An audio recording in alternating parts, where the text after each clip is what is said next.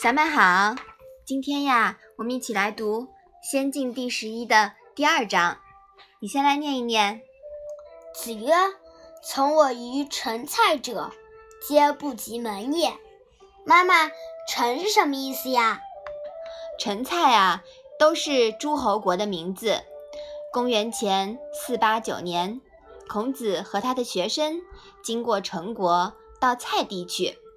途中，他们被陈国的人包围，绝粮七天，许多学生饿得不能行走。当时跟随他的学生啊，有子路、子贡、颜渊等人。急是什么意思呀？啊，在泰伯第八的第十七章里面呀，我们学过“学如不及，有恐失之”，还记得吗？嗯。那这个“急”呢，就是表示后面的人赶上来，用手抓住前面的人，引申为抓住实质。那“接不及门”的“门”呢，是指门派，开门立说。急门啊，就是指完全学习、掌握师门的精髓，甚至青出于蓝而胜于蓝。那这一章的意思呀，你能不能来说说看？孔子说：“曾跟随我从陈国到蔡地去的这批学生，都还没有掌握孔门的精髓，没有超过师门开门立说的能力。”嗯，好。师傅带徒弟，徒弟能出师了，才表示结业，真正学到了师傅的精髓。青出于蓝而胜于蓝，才是对老师最大的尊敬和回报。作为学生呀，学一门学问，能进得去，还要能出得来，那才叫真本事，才算真正的极门了。学问能进得去呢，是登堂，是成器；能化气出得来呀，就是入世。也就是说，化气明道，才能举一反三，活学活用，才有可能创新。成器难，化气啊更难。古往今来，太多的人学一样东西，学着学着就陷进去了。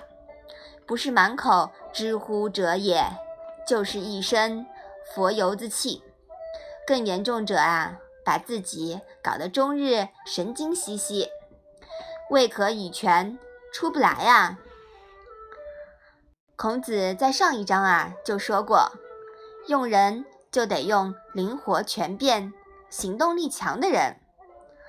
那从我于陈蔡者这批学生呢？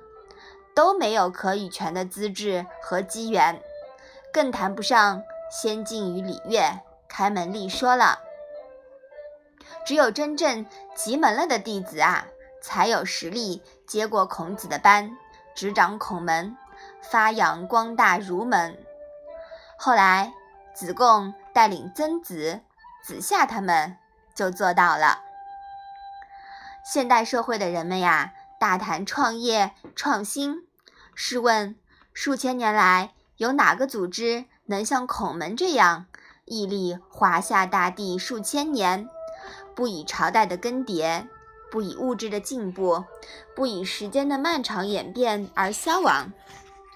孔子及其领导的孔门，才是天下第一成功创业创新的楷模。